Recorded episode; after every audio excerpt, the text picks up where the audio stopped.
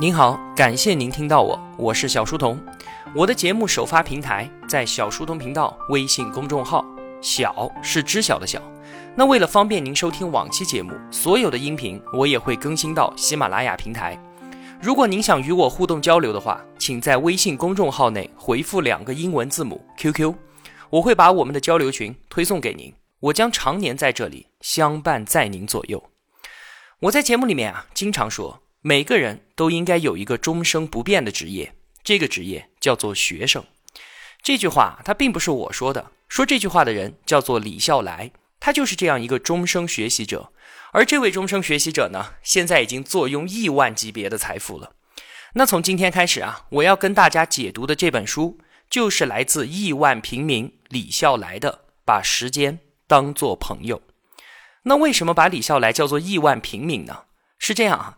他最牛的头衔是中国的比特币首富。他拥有的巨大财富，并不是建立在他自己的事业和商业上的成功。那既然是比特币首富，就感觉有很大的投机成分在里面，是吧？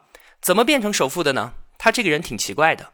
二零一一年的时候啊，他在 Twitter 上面就已经关注了几万个人。闲着没事儿，他就把 Twitter 打开，就看着这些关注的人发的消息，在他面前不断不断的刷屏。突然，他看到一条。说有一种虚拟货币超过了一美元，哇，什么东西啊？居然比美元还值钱，好神奇！赶紧去了解，这个东西就是比特币。比特币一美元的时候，李笑来见到了它；比特币三美元的时候，李笑来就开始买进，一直到现在，他手上拥有多少个比特币呢？准确的不知道，他自己不愿意说。不过据他透露啊，是有六位数，那就是超过十万枚比特币。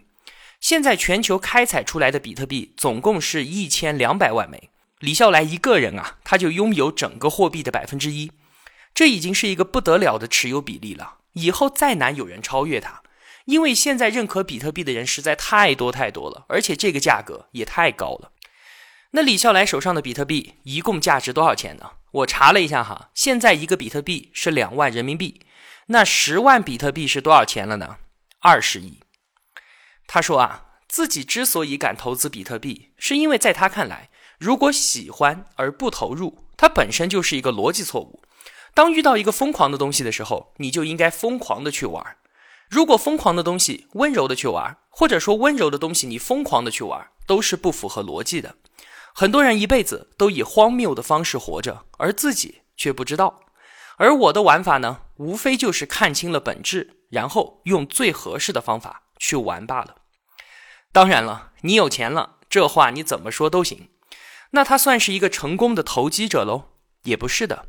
即便从李笑来身上拿走比特币首富的光环，他同样也是一个耀眼的人。因为在此之前啊，他已经就不在乎钱了，他就已经财务自由了。这就要说到他是一个终生学习者的事情了。这个概念呢，是他在十多年前博客时代的时候提出来的。他的个人博客啊，在当时的访问量排在全国的前三，终生学习者就是他的博客签名。之所以一直这样高调的说这件事儿啊，完全是因为他已经尝尽了终生学习的好处。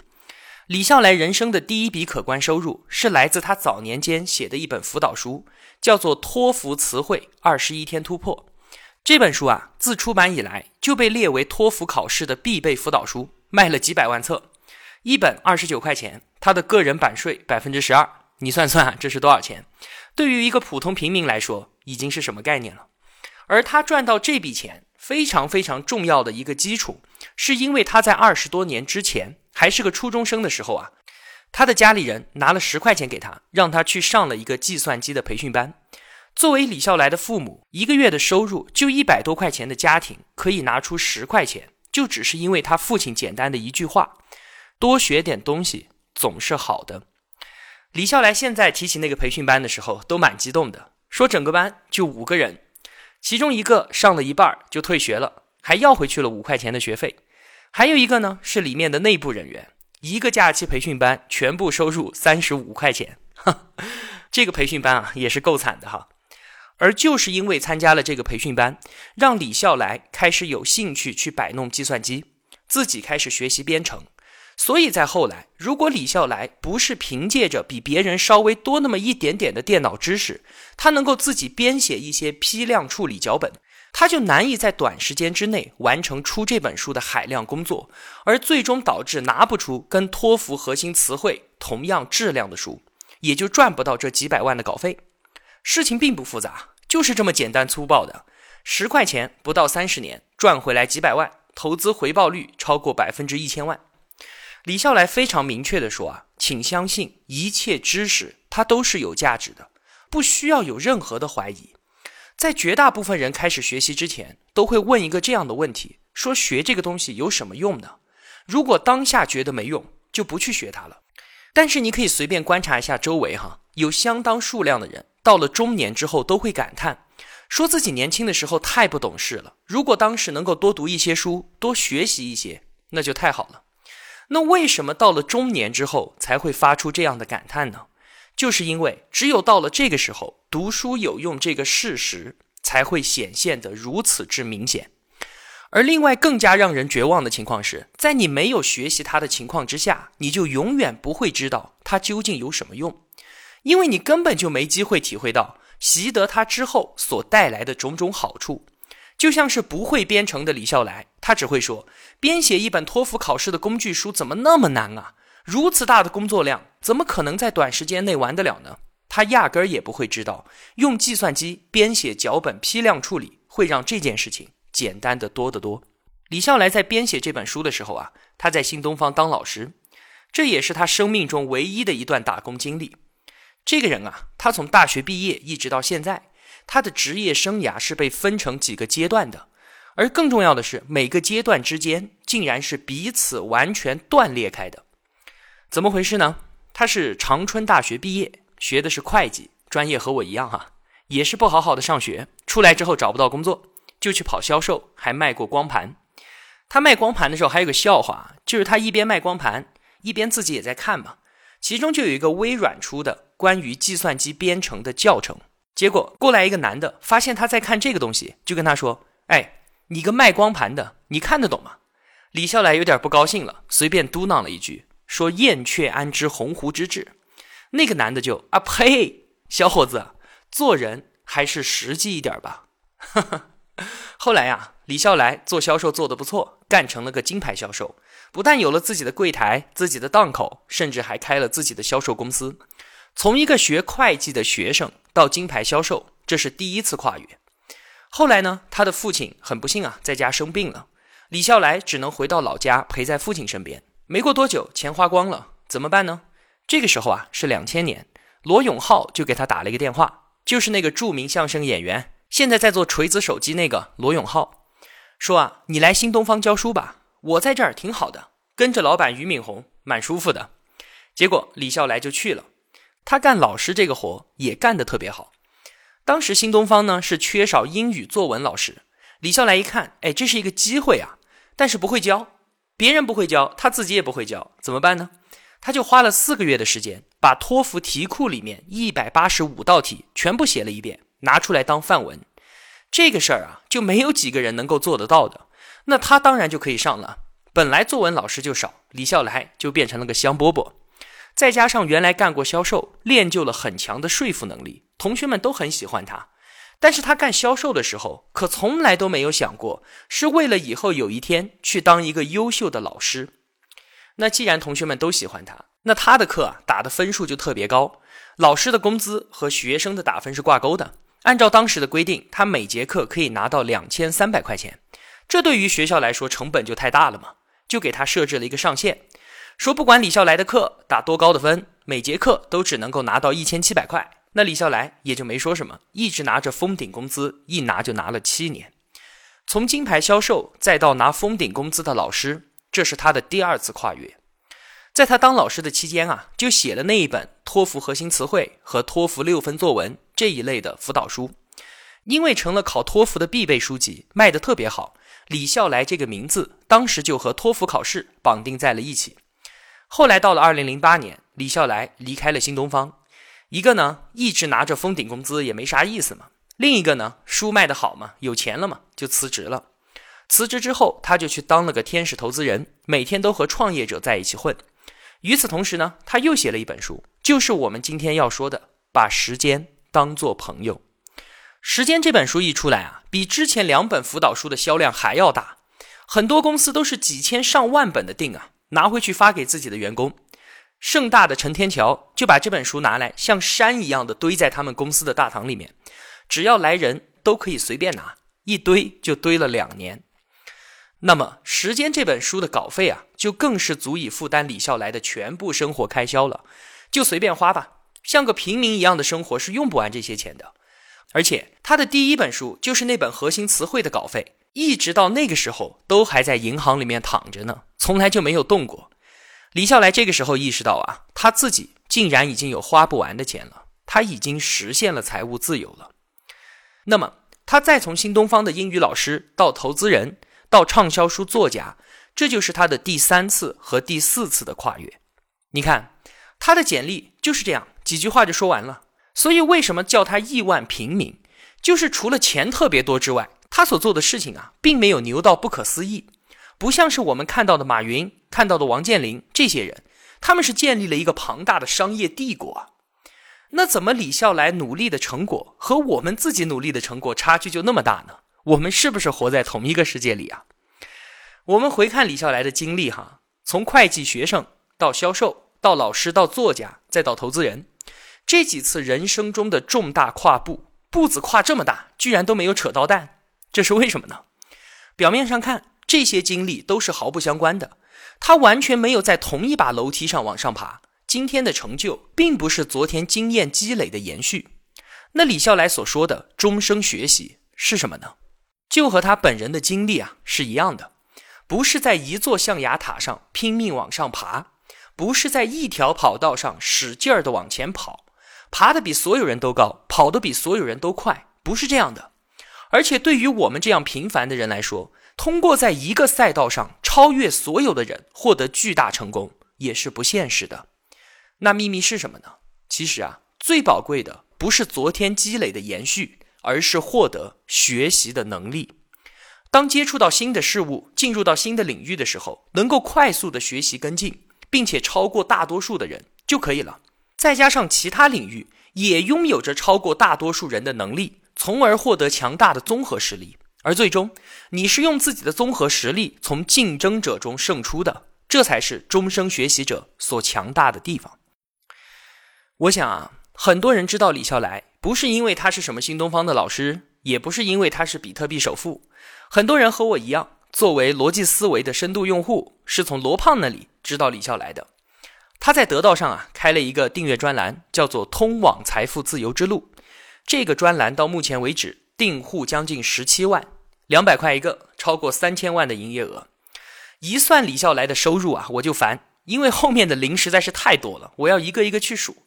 其实有不少人呢，都是冲着“财富自由”这一个标题来的，而李笑来呢，就用这个标题给订阅他的用户们上了第一课。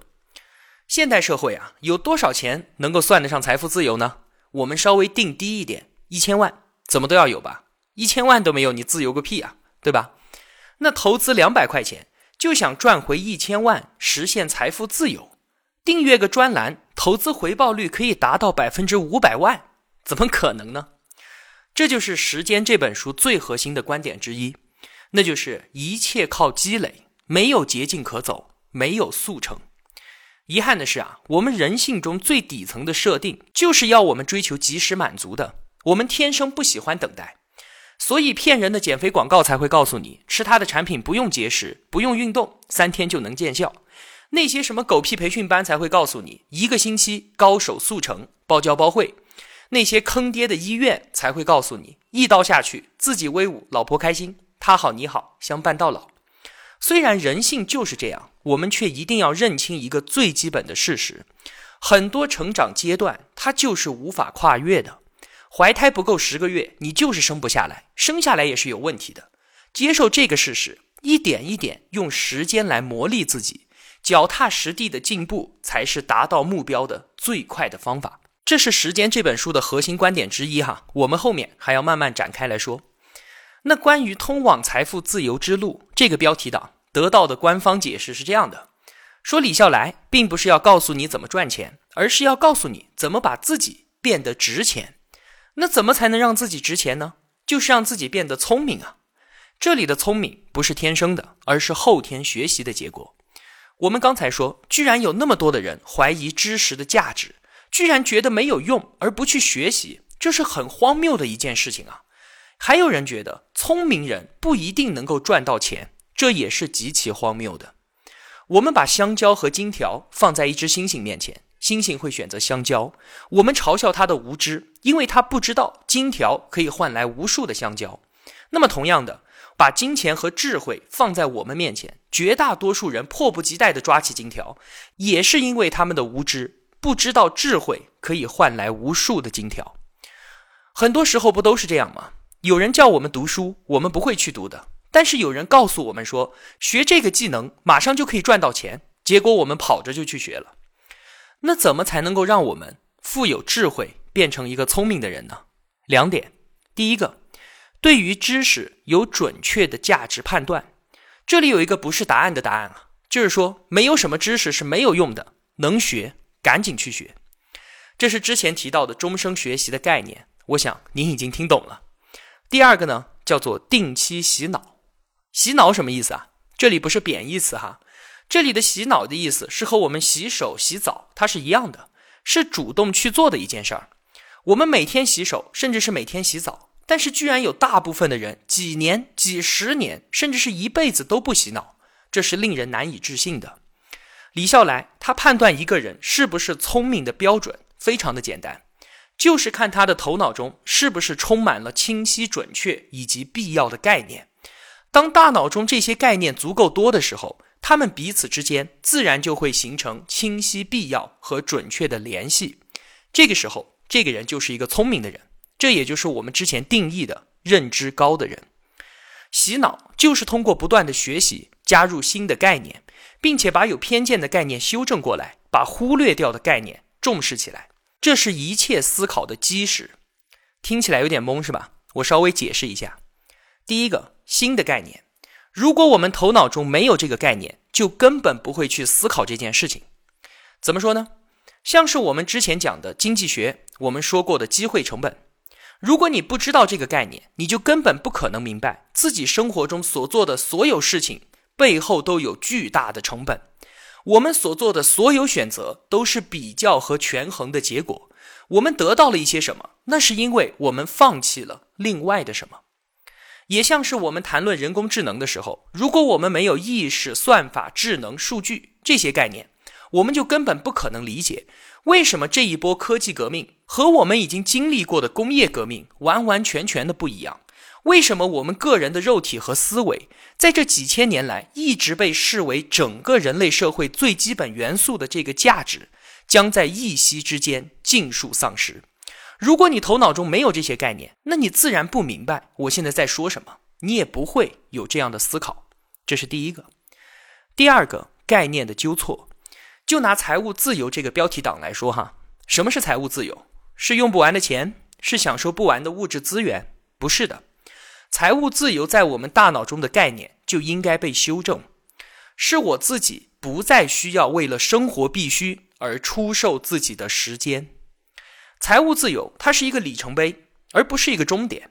跨越了它之后，你并不是就可以把双腿打断，躺在床上天天打游戏，而是迎来新的生活以及更高的目标追求。如果我们大脑中的概念是如此的模糊不清，玩游戏竟然是终极目标，比现在所努力的事情更有意义的话，它如何能够正确的指导我们的行为呢？这是第二个。第三个，重视头脑中的概念。很多耳熟能详的概念啊，一直被我们有意无意的忽视掉。我们需要重新把它重视起来。比方说自律，比方说健康，比方说行动，这些啊都不需要我过多的解释，您一定都明白。但是这些有用的概念却躲在我们大脑中某个角落里面，默默的哭泣着。我们并没有用它来指导我们自己的行为，所以不断的填充、修正和重视头脑中的概念。它们之间自然不断的产生清晰、必要和准确的联系，这就是让自己变得聪明、变得值钱的方法。以上我所说的这一些啊，全全部部都出自《把时间当作朋友》这本书和作者李笑来。这是我们解读的第一本关于直接详谈自我成长的书。尽管我在之前的节目中啊，穿插了很多我自己对于个人成长的学习心得，但是成体系的讲这方面的内容还是第一次。对我而言啊，看完《时间》这本书，确实让我感觉受益匪浅，所以我才在这里邀请您和我一起跟随李笑来，清洗自己的大脑，成为一名终生学习者，成为时间的朋友。好了，今天的节目就是这样了。我一直在为您读书，免费分享。如果我的付出对您有帮助的话，希望您也愿意帮助我。几块钱的打赏对您来说无足轻重，但是用金钱的投票对我个人而言却是极其的重要。一个人能够走多远，关键在于和谁同行。我是小书童，我们相约在小书童频道，不见不散。